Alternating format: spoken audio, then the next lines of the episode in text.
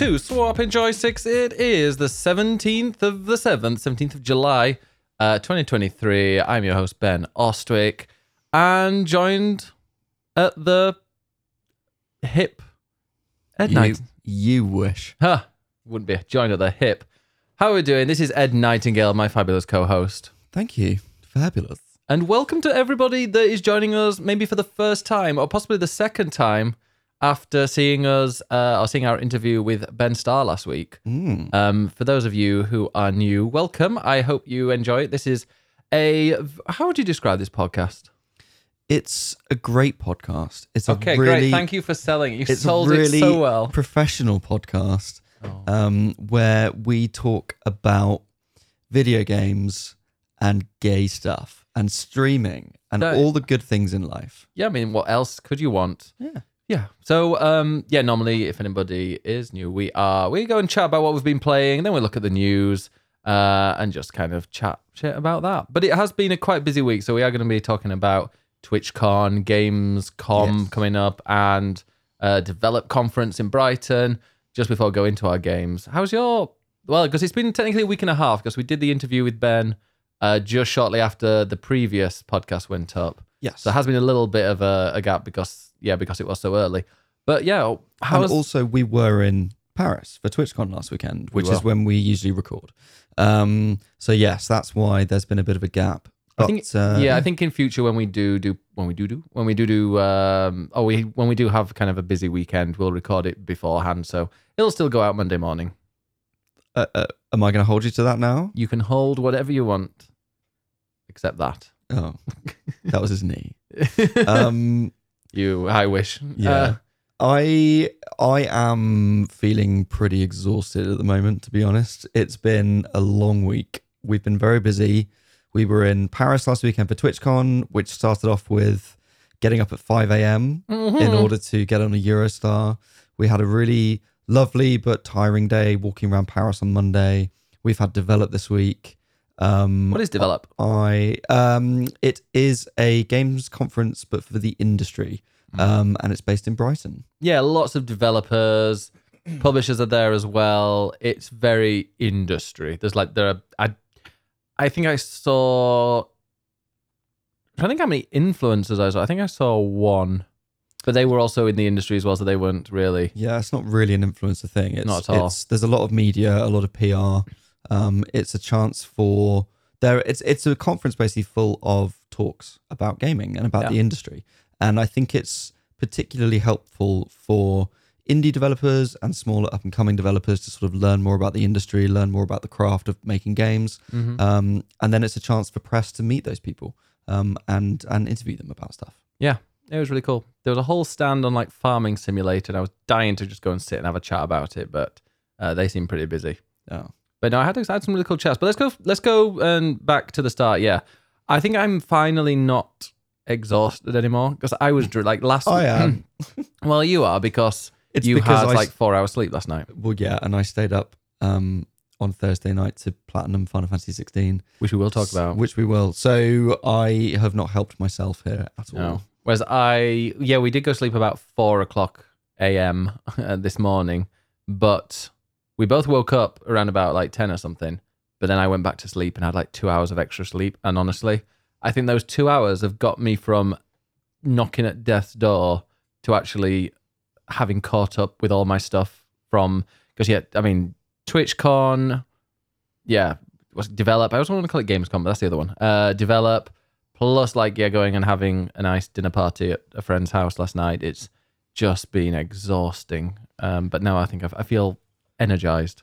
I don't, but No. I have had a lot of coffee today. So You're powering through. You're a trooper. yes, exactly. Um, but it is. I mean, we are recording it. Although, yeah, we do record this on Sunday night. It goes out Monday morning. Um, as soon as this, as soon as we finish recording this, you're going straight to bed. Sleepy time. Exactly.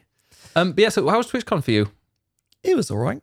Um, no, it was re- it was really good. Um, it was the second time that I've been. Uh, last year was Amsterdam, which was good. I feel like last year was really really busy. Last Yeah. year everybody was there because it was the first one since the pandemic. Loads of people wanted to to meet their communities.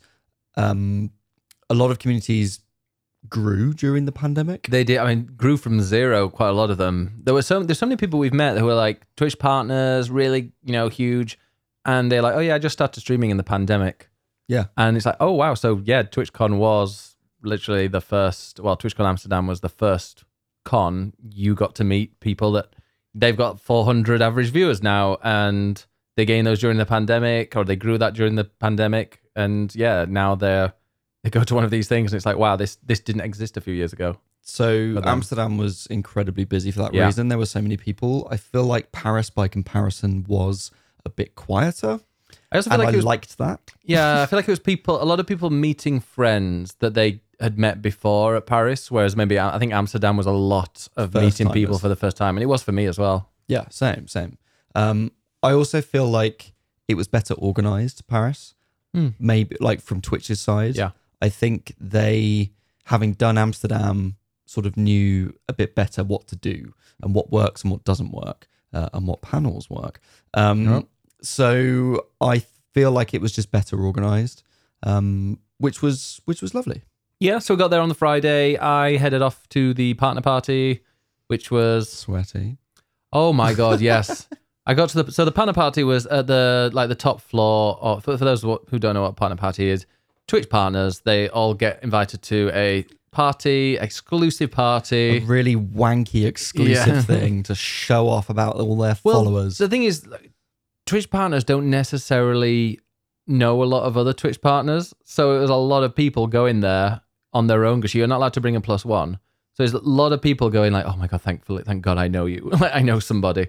Like, who was I talking to before? Oh, it was uh, Marignetic, who I who we met in the queue to get our passes, uh, which was just after. Oh no, it was was it during or after the time you put lipstick on by mistake? During During, yeah. So I was chatting to with Marignetic and Ned put on some lip balm that they'd they given. gave, they gave everyone a bag with some goodies in, which included something called lip cream, and I thought, oh, I could do with some lip balm, so I slathered it on, And it was bright it red. was bright red. Yeah.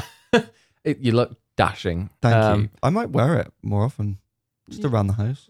The house. The yeah, house. the- you should. Makes you go Scottish as well. I don't know why I did that. Um, but yeah, no, I spoke yeah. to Margaret. I was like, oh, thank God you're going as well. So luckily, she sent me a message when she was there, and I, c- I- as soon as I get, got in, I was yeah looking for her. But yeah, it was at the top floor, and honestly, next year could we have TwitchCon somewhere colder because it was boiling. It was in the top top floor, and I actually went to the the because it was also the place where I think it was the partner lounge. It was the same location. Um, so because I went there a little bit like uh, the next day, I think it was, and it was about ten percent of the people in there, and it was still warm. So it was, but it was so hot. I was dr- genuinely, I drank. I was having a drink, and halfway through, I thought I'm probably going to have to go after this because I, I cannot stand it. Like, and they had a balcony, so they had big windows, and you know the sun was shining in, and they had a balcony And a lovely view. and a lovely view of the Eiffel Tower. Um, and I was like, okay, let's go out on the balcony. Get you know, at least if it's warm, we can get some fresh air. Went out and it was even hotter because it was directly in sunlight. So like what, thirty three degree heat? Yeah. most of the weekend. but with just no air and just full of Twitch streamers. Um, and it was nice because I got to Hot air. hot, full of hot air. Yeah, maybe that was where all the hot air was coming from. Wow, wow. Um, so I don't. I'm I kidding. Yeah, it was great seeing a bunch of friends there, and we got. uh, The thing is, you go in, you don't, you know one person, maybe, or you arrange to meet one person, and then eventually you start recognizing people, and you get a little group of you, and everybody you know more sticks people together. than you think you do. You do, yeah. Um, I mean, a shout out to literally everybody that's thought, like Evo, uh, Saria, Psyche, Josephine, so many people um, we were just hanging out with. I did ask for a, um, what did I ask for? Um, Bucks Fizz. Because somebody was like, oh, I've got orange juice and champagne. I was like, oh, that's Bucks Fizz. I'm like, yeah, just what I just got. So I was like, great, I'm going to get one. So I went there, can I have a Bucks Fizz? He was like, uh, what is that? So uh, I worked out like just orange juice and champagne, and I think it was champagne, or it's probably you know, I'm sure it But- was. Well, actually, you're in Paris, Yeah, so in it probably Paris. was not prosecco. yeah, it it was probably like the nasty champagne. Uh, but it, it, you know, when you're watering it down with orange juice, it's fine. I'm sure there's some people who can be like, "What? How dare you put champagne with orange juice?" See, I'm totally down for that, but that for me is is a breakfast drink. That's not. A, Yeah, that's, not Christmas an evening. morning. Christmas morning, you have that. But I, I no, because well, the thing is, I'd had about four beers because the beers were really cold. And I was just like, okay, if I drink a bunch of these, it'll cool my body temperature, and it did, and it got a little bit cooler later on. But it just, it was a like you could not hear a single thing. Couldn't hear a single bit of the music that was going on because it was just people talking in a like a square room. It wasn't even like last time they had uh, the partner party in Amsterdam was in this nice restaurant by the canal. There was an outside, like most of it was an outside area. It was all like kind of with plants and it was beautiful. And the food and everything was great. This year just felt a bit kind of an afterthought, which, you know, fine. Boo hoo. Poor Yeah. partners. I mean, the drinks were all free as well. And I did, oh, I did have a drink. And well, after a few drinks, Did I you embarrass yourself? not embarrass myself, but uh, so Dan Clancy, the CEO of Twitch, was there. Um, of course. Of course. N'est-ce? And he was walking around a bit and he didn't walk over to where we were. But as we were leaving, I could see he was like chatting to a couple of people. So I just like stood next to him because I was like, I want to say hello. So I stood next to him, but it was like a really awkward kind of minute, minute and a half of me just standing there. And slurring your words. I, I did, well, no, when I spoke, I did.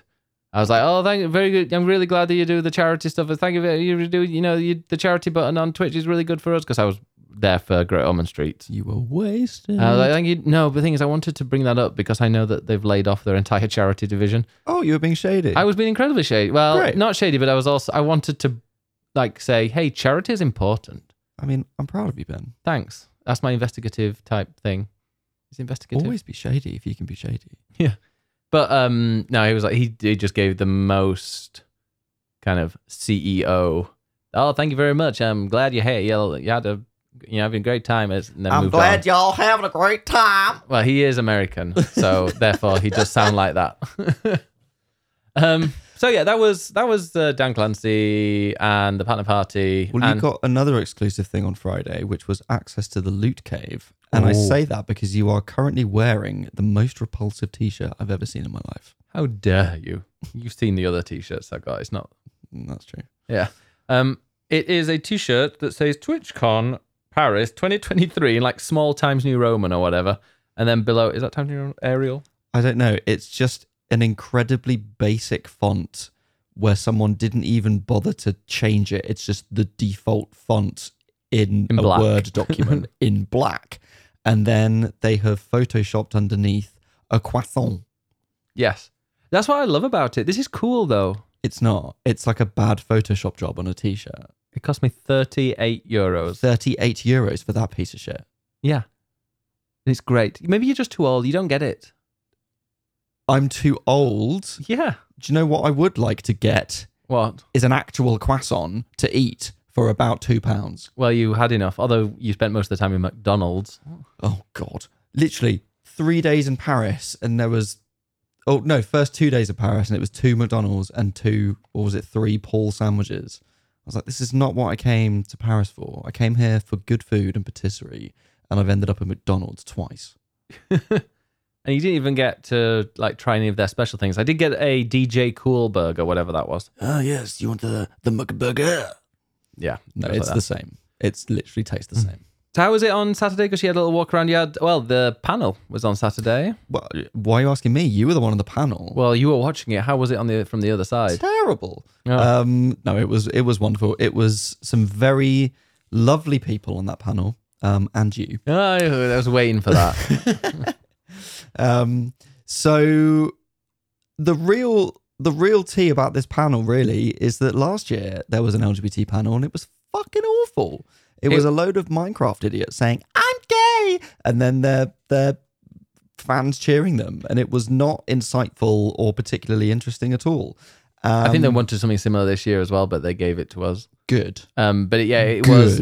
But they called it something like LGBTQI plus uh, Minecraft, dis, uh, Minecraft chat or fireside chat or whatever.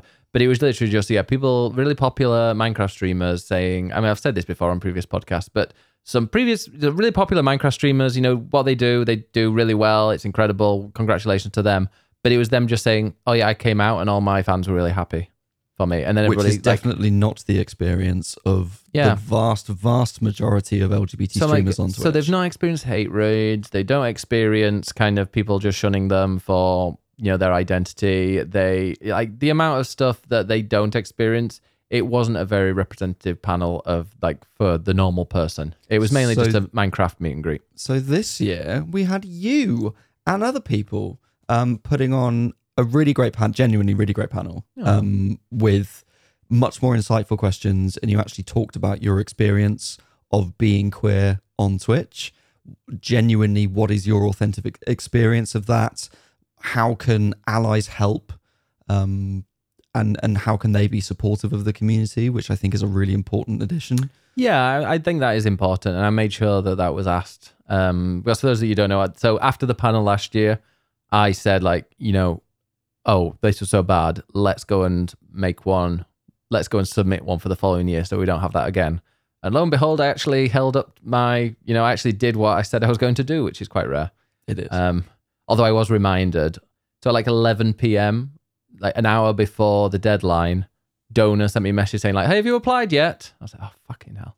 Um, so I actually did it the following morning, so it was about you know it was past the deadline, um, but I sent it off. But apparently, so many people did. Apparently lots of applications went in after the deadline, and so they yeah they said great. And Psyche was an incredible host, but also a panelist. So she was because she was actually on the panel, and then they were like, "Oh, she's going to be the host."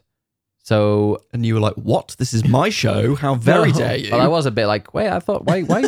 I thought that they just picked someone random from the panel to be the host, and I was like, okay, sh- sure, but I mean, I but it's submitted she's it all. ambassador. It's because she's the ambassador, and she was hosting a lot of them as well, um, because all of the panels needed a host. And actually, when I'm there, when you're there, you go, oh yeah, no, that works. They need a host. Hmm. You really need a host. You can't just necessarily have four or five people sat at the desk, kind of talking between each other, because I mean, that's not really a panel. That's just a chat. Um, so that was, yeah. So she was br- brilliant, and yeah, and I and she'd like we'd had a few um like one to one chats to make sure we got all the questions right. But yeah, one of them I wanted to ask was, yeah, if there are people in the audience who are allies and they were just there because they wanted to make their place or their um stream a safe or uh, like a welcoming place for LGBT people, and half like so many people put their hands up. Must be Yeah. like over a quarter of the I mean, people in there. There was a big crowd as well. We should say, like, there was a big crowd for this, and it was straight after the opening ceremony. Mm. But there was a big crowd. A lot of people were interested in that, which is Yeah. great. It's like thank you to everyone who showed up. Yes. No, honestly, thank you. It was because I went in and I thought, oh, this is a big room. Um, because there were like three wings to it. There was like, Mm. yeah, there was the main bit in front and then the two bits to the side. And yeah, by the end of it, there were well over 100 people in there. Um, and online, there were, I think, 5,000. Yeah, it was streamed. Was it on the front page? It- I believe, yeah, it must have been on the front page. and can people still go back and watch this now? They can, and I actually that reminds me, I do need to upload. I'm going to upload it to YouTube um, because it's part. It's like two hours into an eight-hour past broadcast. But luckily, Money Does Stuff has recorded it, and I'll be uploading it to uh, to YouTube. So if you do want to watch it, you can. Excellent. And then I was so happy because that was done, and then I could be like, okay, now I can relax because that was at twelve, I think. Mm-hmm. So that was at 12. It finished by one and it was great. And honestly, like some, like four or five people ran, well, no, even more than that actually, like just would come up to me and go, oh, you know, the panel, yeah, we were at the panel yesterday. Did, you know, it was really, really good. I was, yeah, just really, Positive feedback. Really Who would have positive, thought that yeah. that's a nice thing. yeah, constructive, negative. No, don't want it. Just, just give me positivity. It was lovely. It was great. Stroke my ego. I was even yeah at the because we went to Just the ego. Yes, no, you can stroke the knee. Uh, well, I even went to like a charity dinner from Tiltify on the Saturday night, and there was somebody there like, "Oh yeah, I was in that panel. It was really good." And uh, I, yeah, thank you, thank you everybody for stroking my ego. Uh, but yeah, that was that was me. You tell us all about you because you've had interviews, exclusives. You've had articles made from this. Well, I wouldn't say exclusive. Well, I suppose it is exclusive. Oh, yeah, actually, nobody else Yeah, had it. No, you're, you're right. You're right. Mm. Um, yeah, I was there from a journalistic uh, capacity as media. So I got to speak to Jeremy Fost- Forrester, who is VP of product. So did I. And I also spoke to Mary Kish, who is head of community. She also hosted the opening ceremony. So I had a couple of interviews with them and got to put some questions to them about a lot of different topics, some of which are already up in articles that you can read on Eurogamer. Don't look at the comments. Don't yeah, don't look at them. Um, so they announced a few things at the opening ceremony, which we should say actually. Um, they are doing a discovery feed, so everyone's clips will be you can tag them as featured, and then they will be added to this discovery feed, which is basically TikTok, but they said it's not competing with TikTok, but it basically is. So I you can scroll idea. through lots and lots of short clips of streamers and then click through that to go to their stream. So it's a way of finding new streamers to watch by looking at their clips, which is a very good idea. I feel like if you go back to kind of like one of the earlier podcasts we've done, I'm sure at one point we've talked about it. Or I've mentioned it, and been like, this would be a great idea if they did this because it's just a really easy way to find people. But you can scroll through people and you can click on someone's stream and they're kind of you know picking their nose, leveling up a Diablo character or putting like choosing the correct armor. But like these clips will show like the highlights from those, and you'll be able to see kind of the essence of what the best bits of those streams are like. Um, we'll see how the algorithm works out. But in theory, it's a good idea. Yeah. They are also adding stories. So whenever you're offline, you can add a story, a bit like Instagram, basically. yeah. So it's a way of engaging with your community whilst you're not actually streaming through Mhm. both of these new things. And it's very much a mobile first um, way of thinking. It's a way of engaging with people's communities. It's kind of competing with social media, even though Jeremy told me, no, we're definitely not, but Mm. it kind of is. And it's a way of cutting back also allowing streamers to cut back on their streams because people stream so much because Mm. they have to have that constant engagement. And actually, if you can just do a quick story for a day, that is still engaging your community in some ways, letting them know that you're around, you're Yeah. still there, but you're not having to do a super long stream. And that I think is going to be very good for people's mental health on the platform and and you know Good for their burning out. content as well, yeah. So it's a nice variety. They also announced some extra stuff for guest star. So you can now basically do a joint stream Yeah. and some other bits and pieces that I can't remember. So they announced that in the opening ceremony. Um, I wrote a piece on that. Yeah. And Um, I yeah, and I actually had a meeting as well. So we had a roundtable on the Saturday about guest star because they they email me and say, "Hey, you've used guest star, and I see you're going to TwitchCon. Would you like to be part of this roundtable with the CEO Dan Clancy and two executives, which one of them was uh, Jeremy Forrester?" And I expected it to be like 30 people, 40 people. And we got there and there were just eight of us, like eight streamers. Oh, Exclusive. I know. I was like, oh, this is small. There was a drag queen in the corner putting makeup on. That's how Great. small the room was. It was like a small little room and a drag queen like in a tiny, well, putting on some amazing makeup. Uh, they, they were putting makeup on. Don't speak about Donor like that. I think Donor takes an hour.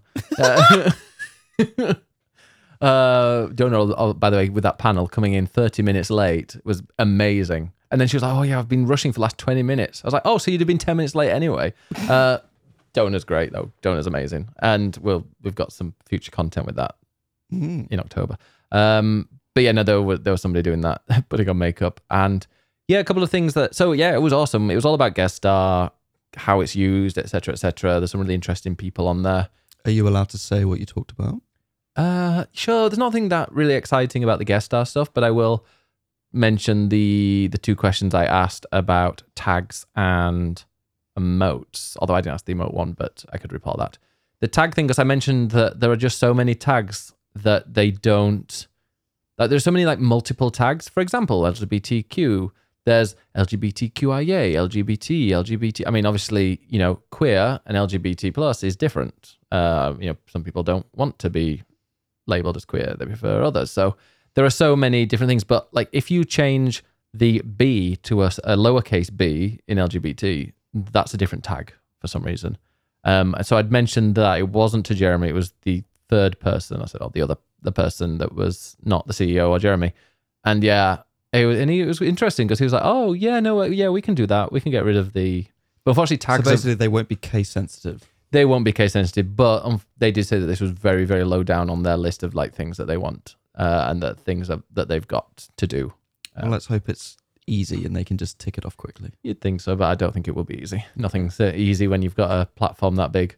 Uh, and the other one was somebody brought up the fact that we don't have any hype more hype train emotes because hype train emotes there haven't been any in about two years. I can't remember when the last one was. Wow. Yeah, it has been a long, long time. And also like the seasonal emotes. So Pride used to have the set of emotes. There used to be emotes for just like Halloween and I don't I think and some well Christmas, whatever. So lots of stuff like that. And everybody was like, "Yeah, I know we miss them. We, we, they're great." And I pointed out, I was like, you know, genuinely when they come out, you get hype trains. Everybody gets hype trains when these come out because everybody wants them. So you you can make more money. Would you like to make more money? If you want to make more money, It's an easy one to it. it's an easy one. Just go to an artist, pay, an artist. So you're doing that as well. You're helping out that. Pay an artist to make some new emotes. And like, yeah, if you don't want people to just have a comp, I mean, what does it matter if the people have got like a thousand emotes to choose from that they can use? Great, that's wonderful. But like, you could make them seasonal and they come back later if you really, really want to get rid of them. But just having those really, you know, is going to benefit the uh, like Twitch and the people's experience, especially with these hype trains. And yeah, Dan was like, "Oh, Jeremy, write that down." Um, so if that does happen and we do get more, you can thank everybody at that uh, round table. Thank you, Ben. No problem. Thank you. You're very welcome. So, two other articles that I've written up already that you can read on Eurogamer. One of them is about the Pride team and the support slash lack of support from Twitch to support Pride and make Pride the best that it can be. I was on that team. You Uh, were on that you didn't ask me about it, but if you'd like No. my opinion, No. I, I totally agree. I think it was with Psyche who said it was good for networking. Like I got to Yep. know, I got to meet Warwick, uh, Iona. uh, Those two are, you know, and I'm sure there are actually more that I've forgotten about that I'd gone through the Pride team and clicked on to follow and and stuff. So I, those two I met because of that. So yeah, it was great from that. But yeah, not part of visibility or any other thing Yeah. really. Um, Mary did say that she would very much like to have a new guild for the LGBT community. So there is a guild for women, there is a guild for the black community, there is a guild for Latin and Hispanic community, Mm. but there is not one for the LGBT community. And that I think is probably going to be her next one if she's allowed to. She's also heard that a lot of people would like a disability guild, so that is also potentially one. Yes. So that's what she told me, just saying. Hmm. So I wrote about that. And I also wrote about the Partner Plus program, which a lot of partners are not very happy with because the criteria is too high and it's very difficult to hit that threshold to actually get the higher revenue split. So I read about that as well, which again I put to Mary to see her point of view on that. I will have another piece coming out later this week, which is more about the future of Twitch.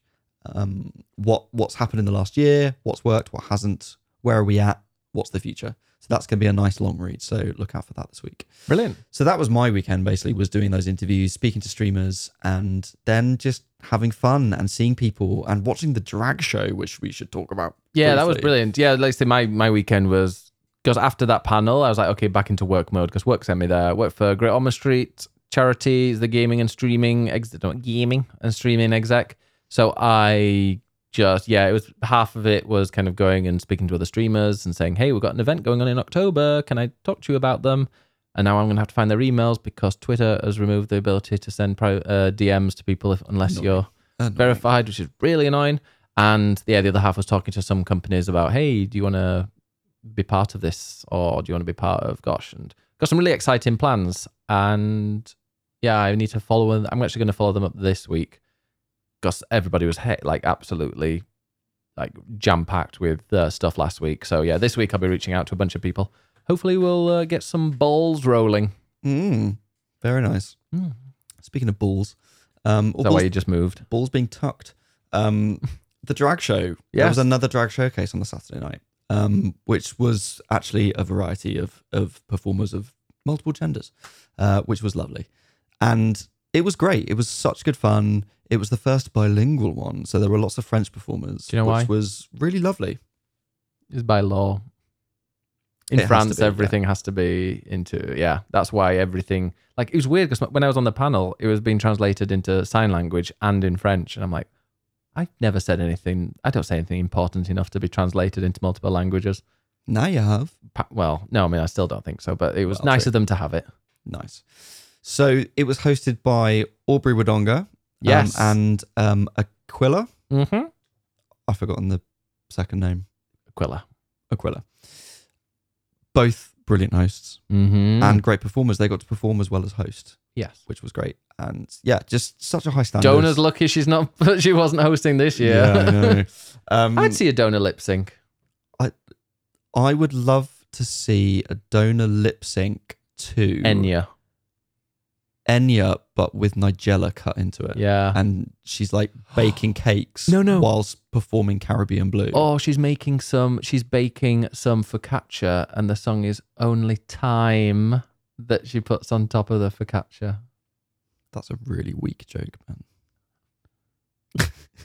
Wow. Out of ten. Two. Okay, I'll, I'll take two. So that was great. It's great that Twitch actually support that. And it's the big highlight of the Saturday night that everyone's looking forward to. Everyone goes to watch and has a great time. So thank you, Twitch, for doing that. And then that was TwitchCon, basically. Mm. And Monday we went around Paris and Ugh, got sunburned. we had uh, got sunburnt. I had a lovely croque madame. yes, whatever that is. It's a ham and cheese sandwich. Oh, and I, was that the place where I had the like sirloin steak, Yes. and uh, oh, that with béarnaise sauce? That was delicious. I could go back there again. I couldn't because it's too expensive, but I could go back there again right now and have one because it was so good. It looked like a very good steak. It was, and it was medium rare. And in Paris or That's in France blue. anywhere, yeah, medium rare. You're like, ooh, that is very rare. It's still twitching. Yeah, twitching. Yeah. Um, but yeah, so we went to the Eiffel Tower. Well, We didn't wa- go up We it. walked past it. Yeah, went We to- walked past the Louvre. We did. We did. I didn't expect it to be there. I was like, oh, oh, wow, there, there's the Louvre. We saw Notre Dame. We did, and it's a little smoky. Yeah.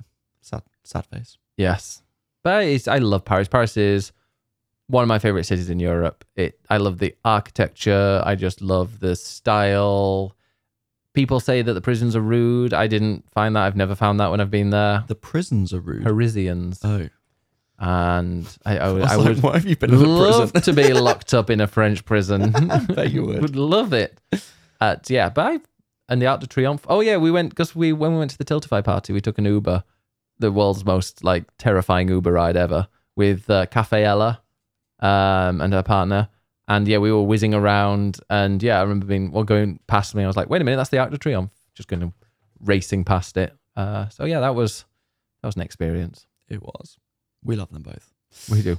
So yeah, Paris. I didn't think I would like Paris that much, Mm. and actually, it was a lot more welcoming than I thought it was going to be. And I mean, it is a beautiful city, Mm.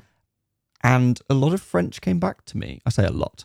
I mean, I could communicate enough to. Oh, well, I kept saying "si" instead of "we" because of Spanish and Italian instead of French, and I just get them all mixed up.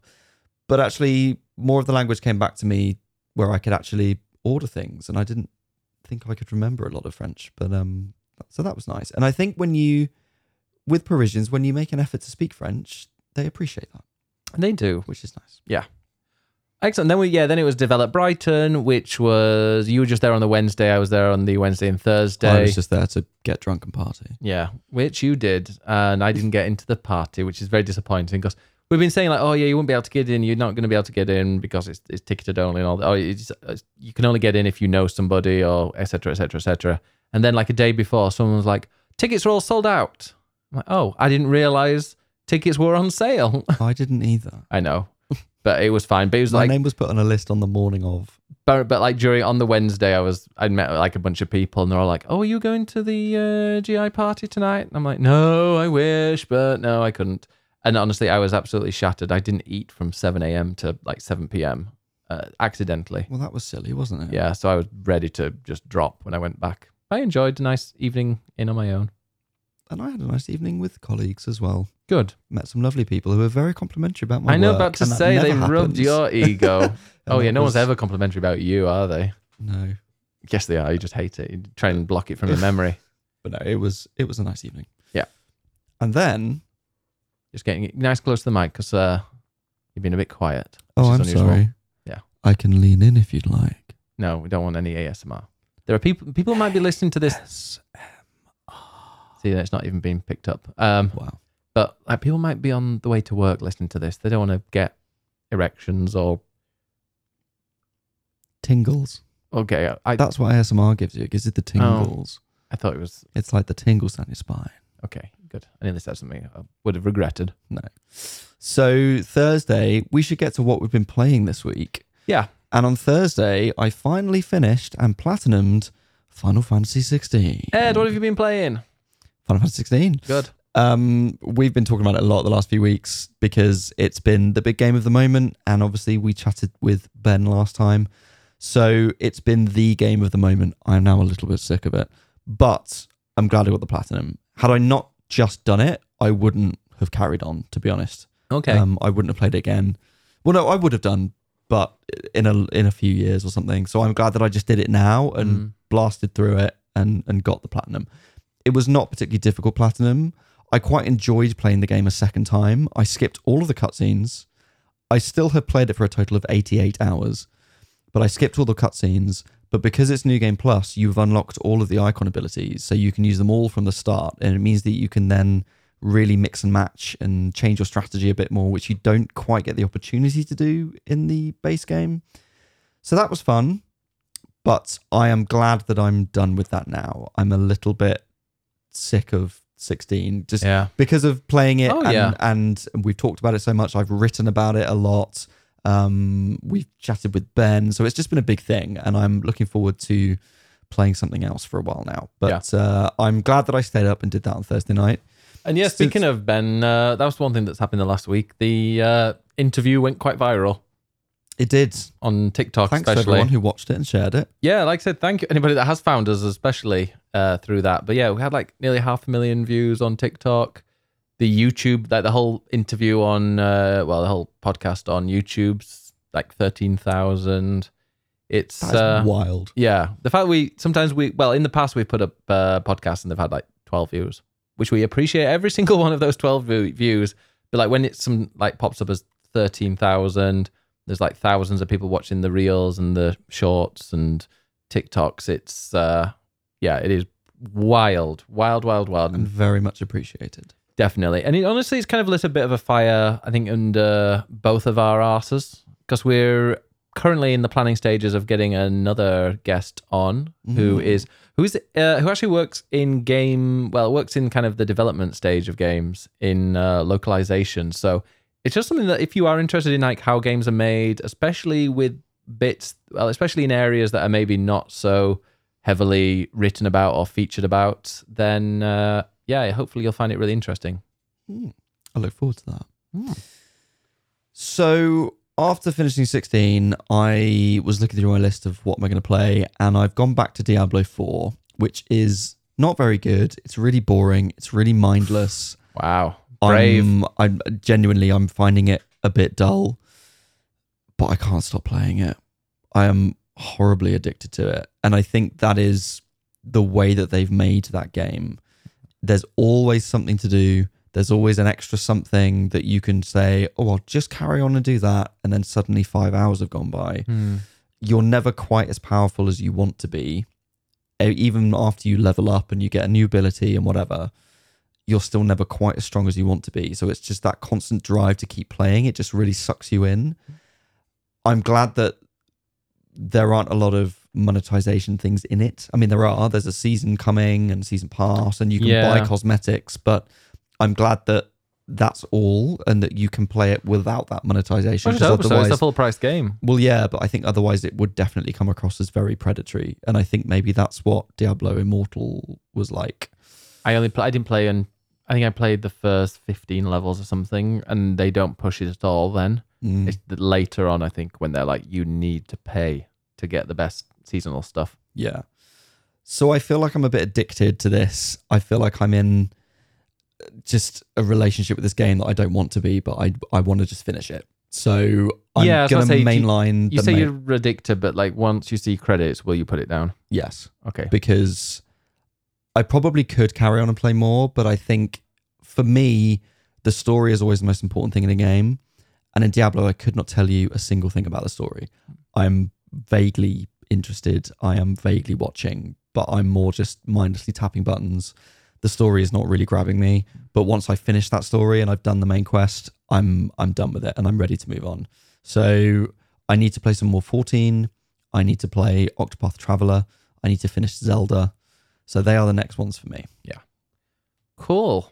What have you been playing, Ben? Yeah, well, I have been playing a game that I hadn't even heard of the last time we did a podcast Hmm. uh, called Dave the Diver. Now, you've not played it, so feel free to ask as many questions. Where did you hear about it first? Uh? Is that a question that you know the answer? No, I'm Oh, genuinely wondering. I genuinely- like because because it's a game that's popped up out of nowhere, and like Yeah. you say, you didn't know about it last time. So Yeah. where did you actually hear about it? I think I generally think it had popped up on Steam like during the sale because the Steam sale was on, and I think Dave the Diver had come out, but Dave the Diver had a discount because Steam games when they go on when they're first released they have a ten percent discount usually, so or fifteen percent. And so that was up there on the sales, and I was like, Dave the Diver, this looks interesting. And it had really good reviews, and it said it had just come out, and like it was just really, it just seemed really interesting. And then I clicked on it, and just the description sold it for me. It was Tell us, Ben. What's the description? the description. Well, I could actually read out the full description. No, no, I want your description. Okay, my, well, my description is that it is a relaxing adventure. No, a relaxing exploration game where with elements or with RPG elements slash survival elements d- during the day, and then at night. Well, no, you have a question before I do this No, no, carry on. at night you are managing a sushi restaurant. I was going to say, cut the genre bullshit. What am I doing in this game? What are you actually doing? During the day, you go looking for fish, Okay. and you. Exploration. and- No, you're fishing. Okay, great. All right. Thank you, my mentor. yeah, during the day you're going fishing, you're going hunting for the fish, and then at night you But turn it's that not fish as- into sushi. It's not as simple as just fishing, though, right? Not at all. And in fact, if you go to youtube.com slash biggest Bennis, uh, Oh. there will be a quick look later this week. And yeah, it'll be a couple of minutes to just me explaining what you do in it and why it's cool. Uh, but yeah, it's a brilliant game. And yeah, like during the day, it is just, it is very relaxing. You're exploring the ocean, you know, find, you know, cutting kelp, stabbing fish, shooting sharks. Stabbing fish. Well, you do stab it if it's a bit too close to you, but yeah, you can you can stab them, you can shoot them, you can whatever, uh, electrocute them, you can, or, or you can just catch them in a net. So there are various ways of catching these fish and various other objects like rocks, and there's malt vinegar that might be in a random box under there. There's lots of things weirdly placed underneath under the uh, the ocean, which is a bit odd. But it is 2D. It's it, it's pixelated, but it's like high quality pixels. It's well, not it's, it's kind pixel of characters and then 3D worlds. yes, but I mean the 3D worlds are also kind of pixely, but with depth. It it's a lot prettier than you can probably than you imagine. If you think oh it's a pixel game, or it's a game with pixel characters and stuff, you probably you don't realize just how pretty this is because it is gorgeous. Mm. Um, but yeah, so yeah, that's it. During the day, just going out, getting these fish, and then at night it becomes less kind of relaxing and exploratory. It's just frantic. Hey, let's open the sushi restaurant. Five hours in in the game, it's like I don't know, a minute and a half. You're serving people, you're refilling their drinks, you're upgrade up uh, updating the menu because you run out of things and you have to keep keep adding them. You're cutting the or uh, rubbing the um, grating the wasabi. You're cleaning things up. It's just super super hectic. Um, and obviously, like the more you do that, the more money you get, and that money you can use to hire staff who will help you with this. And you can upgrade your restaurant or the up, uh, upgrade the like the customization of the restaurant to make it look prettier. Um, you can also use that money to upgrade your snorkel for when you're exploring the ocean in the morning. Like there's just there are so many, or the not the snorkel, but the um, like the air pumps or the air canisters on the back, gas canisters. You're not a diver, are you? I don't know what they're called. yeah, the giant. I don't know. Your scuba suit. Scuba suit. Yeah, you upgrade. Yeah, you upgrade. So you can upgrade so many different things, but you can upgrade things in the restaurant, but you can also upgrade things in the diving area uh, or in the di- in your diving suit. So yeah, so you that's like the two things. During the day, you're doing that, and then at night, you're doing the sushi restaurant. However, there is an interesting story, and there are lots of like really charismatic characters, and they all have a bit of a parody. They're all like a bit of a parody of a certain type of person, like the influencer or the scientist or you know a pirate or kind of like the lazy guy who just sits at the dock and owns a boat. So like they're all very kind of parodies of those characters, but the story is very interesting. I'm only five six hours in, and it has started going weird places, which I'm Oh. intrigued to follow. But yeah, at the start, you do your because it's not just a basic kind of exploration and management game. At the very beginning, it's like, oh, there's this. You should go down there. There's an ancient civilization of the sea people, Uh, see if you can find an artifact, and uh, lo and behold, you do. But it, it moves quite quickly, and that's the, what I also found with the upgrades as well. You upgrade things pretty quickly. It's quite cheap to get your first few upgrades. I don't know how slow or how grindy it becomes later on, but it still seems pretty. You know, if you, you can wait a couple, you could probably do a couple of days and nights in the restaurant, and you can earn enough for pretty much any upgrade you'd want at this moment. It seems like it's the kind of game you can play for about 20 minutes and then 100%. 20 minutes turns into like six hours. Yeah, because one day is probably one day, which includes two scuba sessions, one in the morning, one in the evening, uh, one in the afternoon, and then the sushi stuff in the af- in the evening. That's probably about 25, 30 minutes. Because it, it it lasts like the more you go into the game, the longer you can go down, like the further you can go into the depths of the ocean, but also the longer or the more oxygen you've got. So yeah, I think my longest dive, I just did my longest dive, which was 10 minutes. And then you can do two of those. So, like, I could probably do two 10 minutes and then it's like five minutes. So, yeah, 25 minutes or so um, in total. But, like, once you've done, once you've dived once, you're going to dive again. And then you're like, well, you're not going to stop there. So, you want to go and like sell everything that you've done in the restaurant. So, that's like the natural way to finish it is to do one day. But it's very, very easy to just go, oh, I'll just do one more day. Hmm. And it's also Steam Deck verified. I have played it on the Steam Deck. It runs like butter on there. There is no hiccup, no issues whatsoever. I might have to steal your Steam Deck to give this a go. You will steal it when I'm not on it because I think that's going to be kind of my game to play in the evening. And yeah, the quick look's going to be going up on YouTube very soon uh, with a hypometer. Oh. Yeah, I, I- the reviews are going to have the like scores are for reviews, but when I also want to do videos for when I'm kind of early on in a game and uh, put the hypometer on. So and Is it hypometer or hypometer? hypometer, hypometer, hypometer. I don't know. Probably it's hypometer, isn't it? I have no idea. Um, Call it whatever you like, Ben. I haven't decided to be honest. That'll be one thing I decide when I put the video together. What will the hype be measured in? Heat. How hot is Dave the Diver? It's going to be. See, I've had my, I've got my thesaurus out, Oh. and for Dave the Diver, the level is hot. Really? Yeah, Your thesaurus told you that? yeah. I was like, you know what? What did you look up for a comparison word? Warm. No, it's it's hotter than warm, but it's not quite scorching. What's the top? Uh, Sizzling? Sizz- sizzling is a good one. Yeah. Grilled? Uh, bloody boiling. Wow. no, but that will. so um, it's a northern hypometer. A northern hypometer, yeah, a northern hypometer, or hy- northern hypermeter.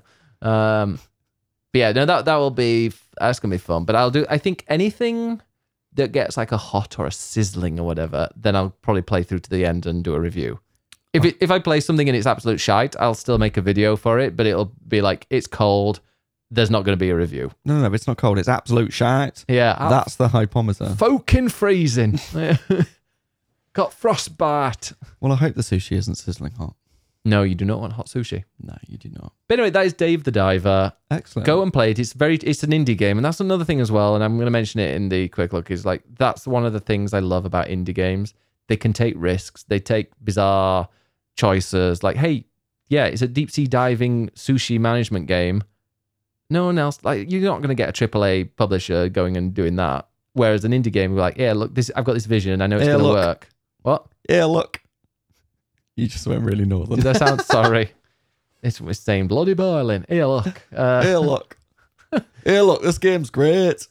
How offensive to other Northerners. But yeah, I I just come play it. It's brilliant, and yeah, it's a really cool indie game. And when I was at Develop, um, I don't know TwitchCon so much, but I think at Develop, I was I mentioned it to like four or five different people because there was a lot of socializing and a lot of networking, and obviously games came up because it was a games conference, and so many people were like, "Oh my god, it's great!" or "It just sounds amazing. I really want to go and play it." So a lot of people have already heard about it. I think it's been You've out a couple of weeks Me.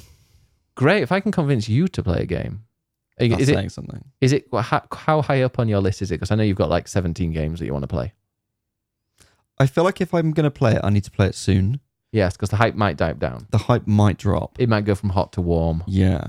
It might even go to tepid. We Wow. can't have that. Yeah, no, no, we can't have tepid hype. No, it no. must always be sizzling, is exactly. unlike the sushi. But then if you're busy playing it, then I can't possibly take it away from you. So I might have to wait. I'll stream it.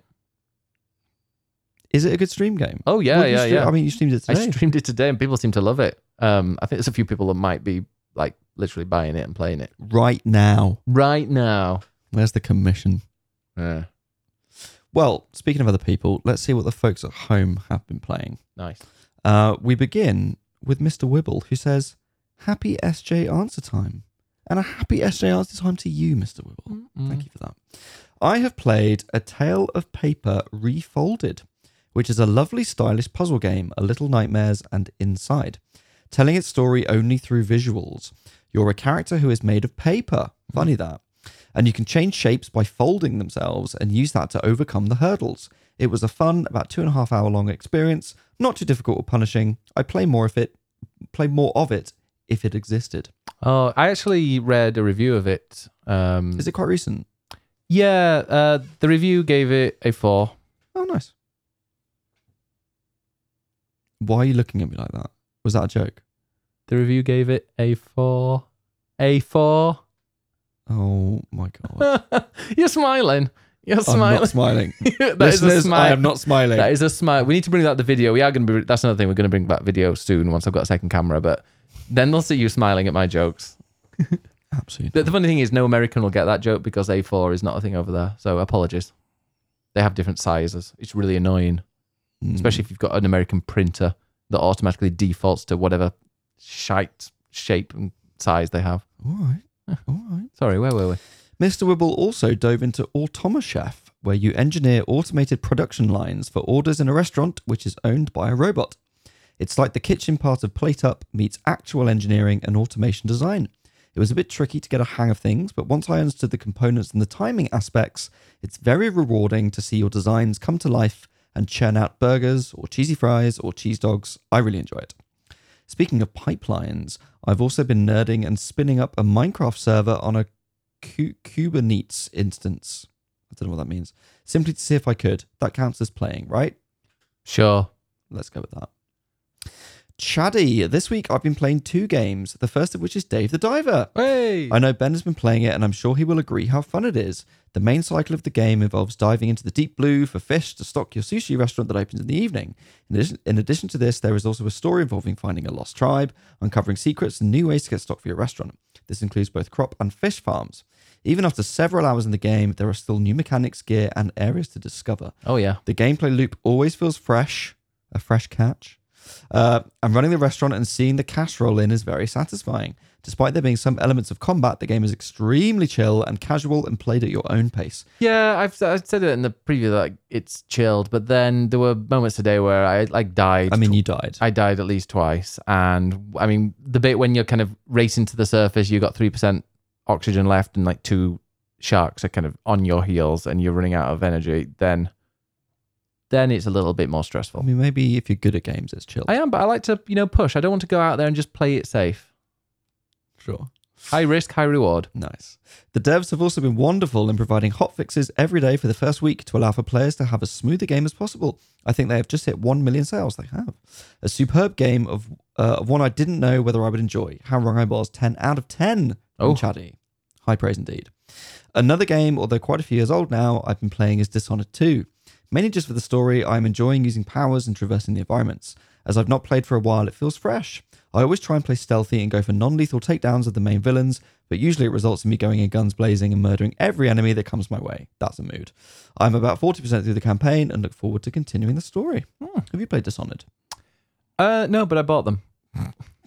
I have mean, played a that's bit. very you. I've played half of Prey, if that counts. No. Well, it's the same. Well, kind of. Similar company. Um, Gemma, I've been playing A Little to the Left, which is an organizing puzzle game. About I- your dick. No, it's to the right. I love that it requires Yeah, all true. different types of solutions. Excuse me. It's definitely to the left. Yeah, it is. I love that it requires all different types of solutions, so it makes you think about each puzzle uniquely instead of just doing the same thing over and over in harder ways, which is how puzzle games usually go.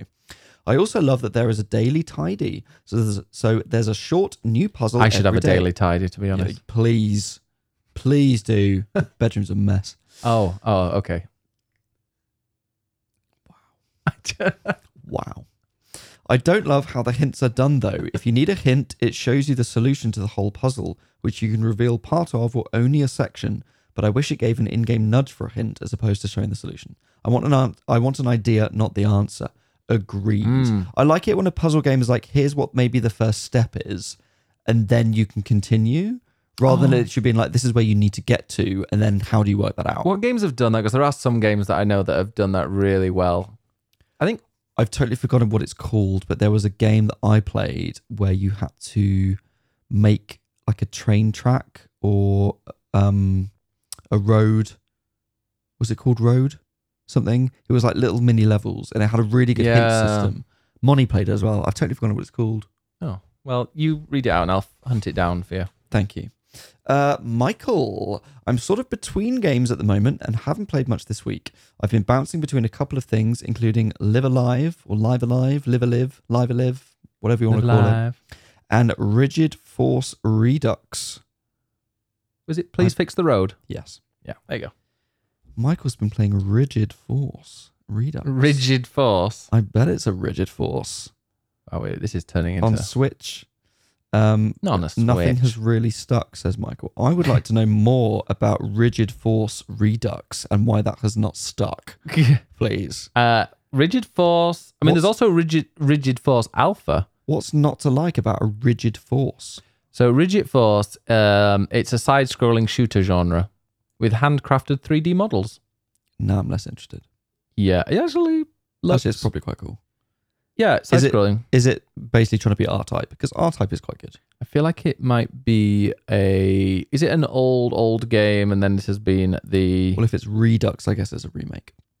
Oh, I thought Redux is like re, when you redux your your um jus on What is, your what is that hand motion, Ben? when you're cooking and you redux your Is that meant to be a frying pan yeah, and as you've got, opposed to, you know, stroking a, a, a rigid force? I mean, if that handle was that small, I you know wouldn't be here.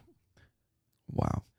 But yeah, rigid rigid force redux because I think there was rigid force alpha, which is something different, but it came out in 2018 Okay. on Switch, PS4, Microsoft Windows, Xbox. Oh no, Well, maybe maybe next week Michael can tell us more about his rigid force. Yeah, tell us all about it.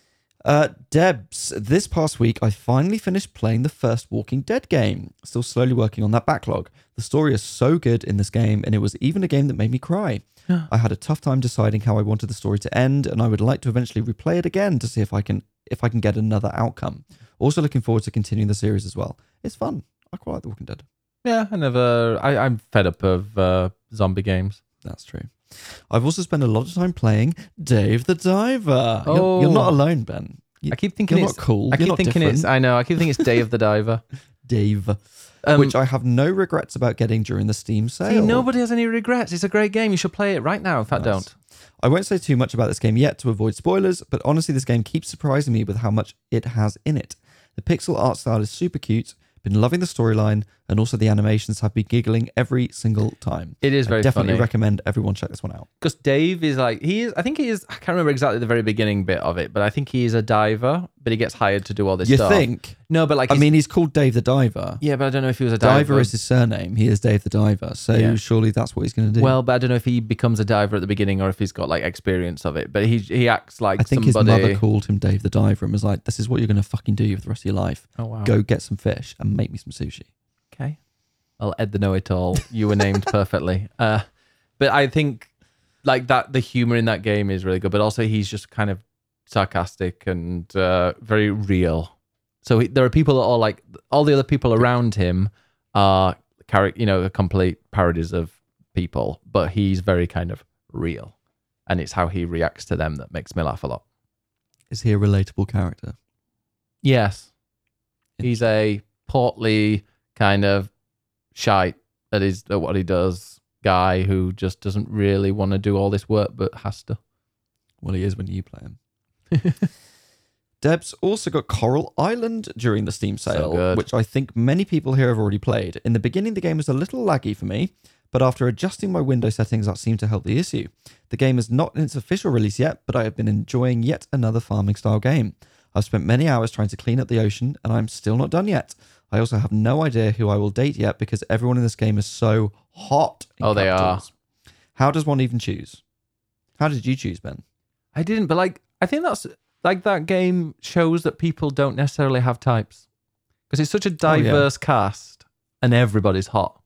So I'm like, oh, I don't have a type. My type is hot. Debs does have her eyes on someone, although I don't know how to pronounce that. Where my Uh, thumb is. where your thumb is. Kayem? Chayem? I don't know. Your guess is as good as mine. Well, you've played the game, so I, I, don't presume think it's you know who voice that is. acting. I don't think it is. I Well, I can't- presume you know who the character is, though. no, no idea.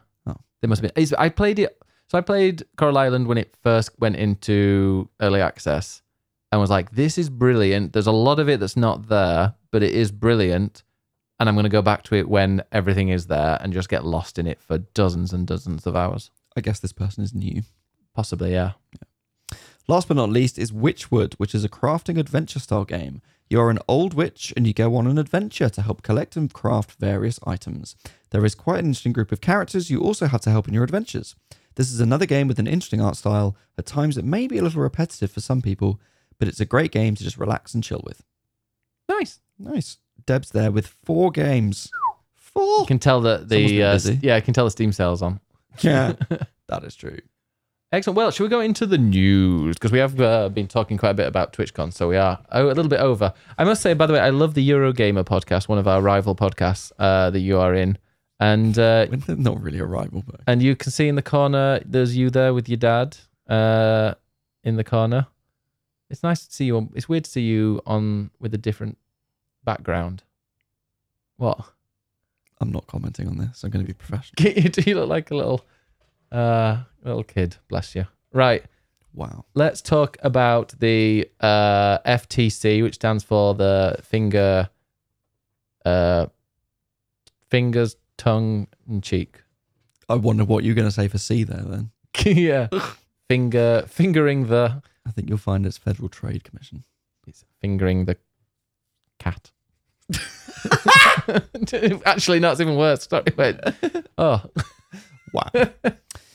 Uh, Federal Trade Commission. Yes, no, the big news this week has been business. the next step, really, of the Microsoft acquisition of Activision Blizzard. Oh wait, we've got some breaking news coming. That Sony and Microsoft have reached a deal. Can you just wait? It's not there. It's literally the next tab. It is the next tab. Wow. I don't read. God. Anyway, this court case happened a couple of weeks ago. Essentially, as I'm sure a lot of people know, Microsoft is trying to buy Activision Blizzard. It's been accepted everywhere apart from in the UK and in, in the US. The Federal Trade Commission, FTC, Mm-hmm. put together a court case against them to try and stop them from doing it.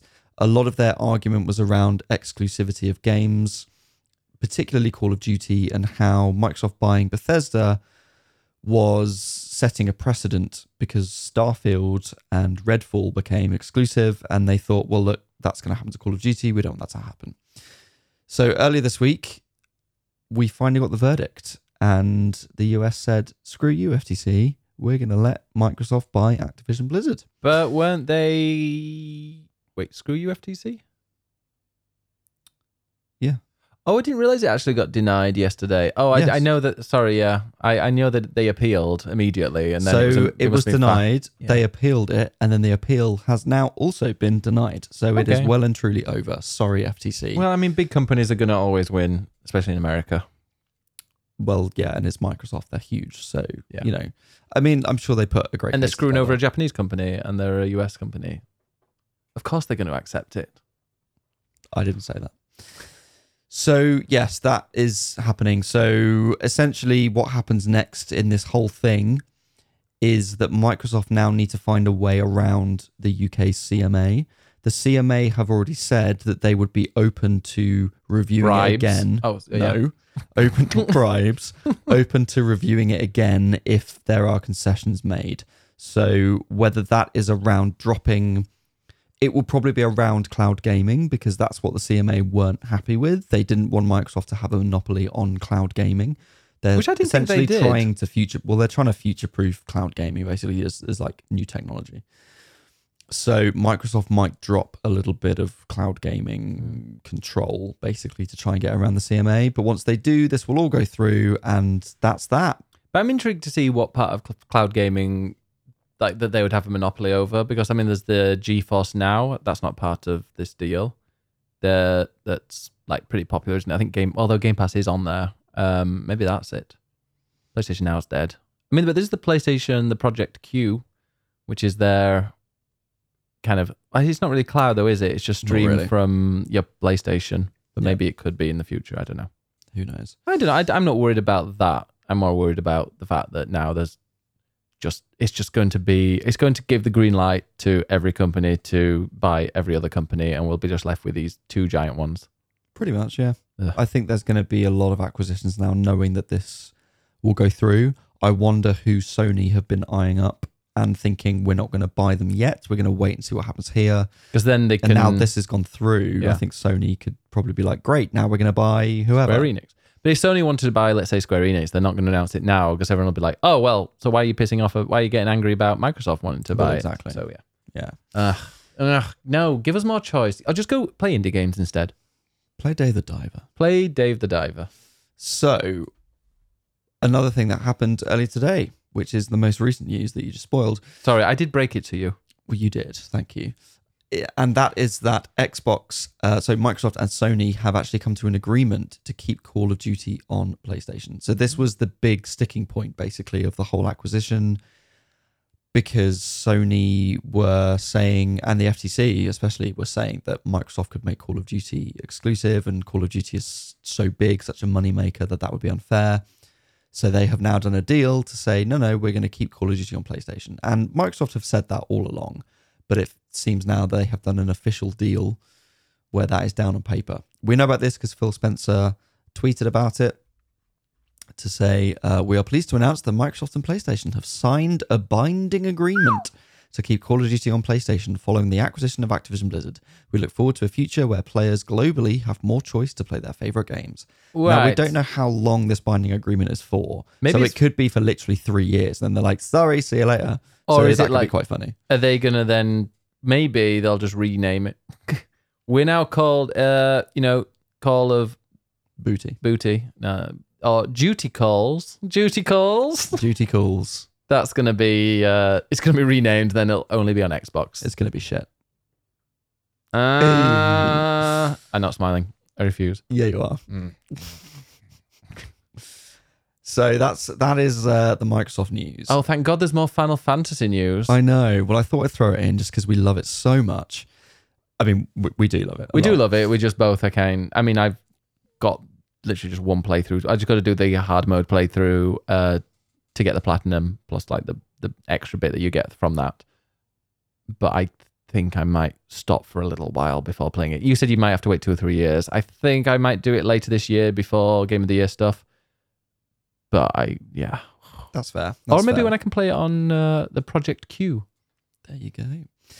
So Yoshida has previously said that the game was a one-off. It's a complete story. They're not doing DLC, and that was definitely a very good thing because one of the big criticisms of 15 is that it had all these extra bits of DLC and it was just really complicated. 13 as well. They had an extra two games to continue the story. for some reason. So with 16, they said, look, this is this is a one-off game. This is complete. It's a complete story, and that was a very good thing. I think. I think eh, eh, you know that's praiseworthy. A lot of people are happy with that, but also people are really enjoying Valisthea, the world, and people want more. So they've now sort of gone back on it a little bit to say that they will consider, or they're looking at their options. So they might still turn around and say, no, we're not doing DLC. Sorry Hmm. but they they might do DLC. They might Yeah. consider it. I imagine that they might have had a few possibility things like, you know, I mean, they'll, of course, they wouldn't have even they wouldn't have done the whole game and just had no intention of doing anything, but they'll have had, you know, if it was a huge success and people were begging for it, of course they'd have kind of contingency plans to put in. Oh, I'm sure. And I'm sure they were probably being conservative of just in case this doesn't sell well. Yeah. Let's not say we're doing DLC, but who knows? yeah, like Forspoken. Yeah. That did really badly. And then they released DLC for that. If they can do DLC for Forspoken, then everybody was like, oh, then they can do it for this.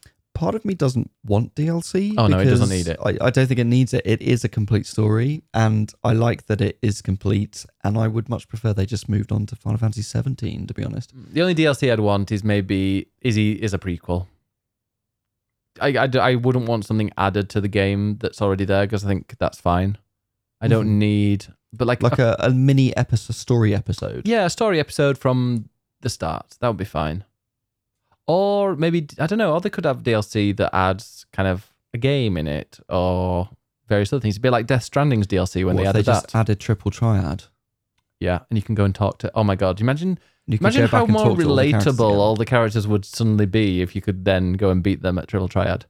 That'd Well, be great. What about if they did add some stuff like the Death Stranding director's cut when they added like loads of kind of mini games you could race? There was like a racetrack mini game in that, and there's that was an interesting DLC because it didn't really add too much story, but it just developed the world a lot more with side stuff. I mean, I think it's gameplay that people want more of because mm. a lot of the quests are a bit fetch questy. Yeah. They're, they're very good for story. Definitely go and play them. Yeah. But I think people want a bit more variety in gameplay. So who knows? Exactly. Yoshida actually said that he, I mean, this is this is him just uh, thinking off the top of his head. It's not official, Mm, but he did say that it would be cool to play as Cid. exactly. We're just going to take a very quick break. And we're back. Just like that. You didn't notice anything. No, where did you go, Ben? I went and had a shit. Because I, I didn't think you were going to be honest about that. yeah, I beyond well, I did it out of the goodness of my fart. Because I was sat here and I could tell I was needing one, and it was, and I had, you didn't notice, but I did a little couple of farts, and I'm like, I'm not going to just sit here farting away for the last five minutes while in pain, while our lovely salmon dinner comes knocking at the door. So I was like, you know what? We can. We're not doing this live. That's the great thing about doing it live. I can pause it and we'll go and uh, and- and return. Wow. so what else has been in the news, Ed? What else? well, we were talking about Final Fantasy DLC, if you remember, I just left. from you know two hours I ago. just had a DLC. Um, so a couple of PlayStation bits to finish off. Firstly, we now have a launch date and a price for the PlayStation 5 Access controller, which is the accessibility controller. You might have seen it. It was announced at the start of the year as Project Leonardo, and then they announced the name, the Access controller. Which is weird because it's PlayStation Access, but that's also the name of their podcast. It is, yes. It's essentially a round controller with lots of buttons that you can take on and off. You can have different sized ones. There's a control stick you can you can use. So there's lots of different configurations of how you can use this controller. You can also pair it with a DualSense. So for instance, if you wanted to use a DualSense but then also use this controller as well, you can do that. Or you could maybe have somebody else with a dual sense and then you with the access controller or vice versa so that you can play with somebody else. Yeah, so like if it, it could be that somebody controls the camera while you're controlling the shooting and stuff like that. yeah, It's- exactly. Yeah, So it's like a co-pilot kind of vibe. A Which is really nice. addition. It is a really good addition. I'm really glad that PlayStation are finally doing this. It's taken them a while. Um, Xbox have their accessibility controller already. I think this is cheaper, isn't it? I'm not. I was going to say I'm not sure how much the Xbox One is. Someone said like the X One requires something extra as well. I don't don't count me on it. Um, but people seem to be very very happy with the price. Well, I say very happy. I mean, free would be better, but um, well, I the- mean, of course. Yeah, but I think that they seem to be generally happy with the price and uh, for what you're getting. I wonder if you can stick it to a surface because you've got all this like there's kind of like a joystick, and Funny then you say that. Oh, you yeah? can. you can. You can stick it on different things. It works in the lap. It works on top of things. Um, Nice. don't look at me. I didn't that. look at you like in any way. This is an access controller. yeah. Um, Yeah. no, there are a lot of things that you, a lot of different ways of using it. So it's There a very, no it's a very flexible, to that, it's a very flexible piece of technology, which is great. Is? So, excuse me, it is going to come out on the sixth of December globally. just in So- time for Christmas. Yes, I was about to say Spider Man, but that's October, isn't it? that is October. So that's coming out in December. It costs seventy nine pounds ninety nine. How much? That might differ in other countries, and Yeah, it wouldn't be will pounds, be exactly. It might. It will be available to pre order directly from the PlayStation Store from July. Excellent. July 21st at 10 a.m. There you go. Oh, yeah, that's when the pre orders go live. Yeah. Um, And then the last bit, for a bit of a lull, Mm. is that you can now buy PlayStation pasta why? on Ocado. Um, mean, that's which is in the UK. It is posh. I imagine it'd be something from like Aldi, but no, no, no. It's a proper pasta company. Um, if you scroll down, I've forgotten the name of them. Um, pasta Garofalo. And uh, this pasta is in the shape of the PlayStation symbols. So triangle, square, circle, and X. it is X. it is definitely It's definitely X. cross. Um, but X, yes. So yeah, that's fun. You can you can make a pasta dish made with PlayStation symbols. I mean, that is a cool way to sell your pasta. That I mean, that is just yeah to nerds. to nerds. Yeah, nerds are gonna start cooking for themselves. Just do me a favor, everyone, and make sure you cook it al dente. Al dente, yeah, soft on the outside, hard on the and middle. find you, You will. and I will cook it for you properly. Exactly. Yeah, that's what I do with you. Like every time, I'm like, "Oh, you wouldn't be able to make this. It's too difficult," and then you do it for me. Don't tempt me. What was it the other day? A breakfast burrito is what you now want. Oh yeah, somebody was having a breakfast burrito, and I'm like, you know what? I don't think Ed could do that. I definitely could. Really? Yes. I don't think so. Oh dear. And that's it. That is for And that that is the news this that is week. the news. That is the podcast. Um, a little bit longer today because we've been talking about TwitchCon and develop and everything. One sixteen so far. Oh yeah, I couldn't tell. You, you're trying to work it out. Uh, but yeah, thank you very much for watching. Ed, where can we? fi- I was telling that to you because you were just sat there watching. Thank you to everyone to uh, everyone for listening. If you want more swapping joysticks, go to swappingjoysticks.com. If you go to swappingjoysticks.com, it will give you all the links to everything that you could possibly want. Also, we are on Twitter at Swap Joysticks. If you listen to the podcast, feel free to tag us in there um, or give us a follow. That is Swap Joysticks. But Ed, where can we find you? You can find me at ed underscore nights. I'm on Twitch. I'm on Twitter. I'm on Blue Sky. I'm on Threads. Oh God, yeah, Yeah. so many of them now. You can go to them all. Just look up ed underscore nights, or maybe ed nights is one word. Yeah, I think Ed Knight's your one word on one of them, aren't you? But on One. Blue Sky. Uh, but yeah, I'm Biggest Bennis. Just, in fact, if you go to biggestbennis.com, uh, there are all the links at the top there. But um, or link dot tr- is it linktr.ee I think so. slash Biggest Bennis? That gives you all the links. Uh, but yeah, if you just type in Biggest Bennis and whatever platform you're looking for me on on uh, Google, it'll be up there. So Nice. Excellent. Well, we're going to be back. Well, we'll actually be back later on in the week with Inbox, a question podcast where you know you do your Q and A's and everything. We'll uh, answer some of your questions. That'll be a bite-sized podcast a bit later on in this week. Please do send us your questions as well. Yes, we will be doing a call for questions in the Discord, which is Discord. That's another thing is actually a few people have found the Discord uh, through the video that we were talking about, uh, or the video that we did with Ben Starr, that interview. If you do want to join our Discord, discord.gg slash biggest Bennis. That's discord.gg slash biggest Bennis. And uh, yeah, find us on there. And then you can give us your questions. You can. But yeah, we'll be back. And we'll be back next Monday as well with more swapping joysticks. We're getting very, very close to episode 100 and starting to kind of run out of plans. Maybe we'll just have a normal one, but who knows? We'll try and make it special. We'll do something for sure. Definitely. Thank you very much for watching. See you next week. Listening. Listening. God, yeah, I'm just, that's the Twitch streamer in I me. know. I'm off to bed. Bye.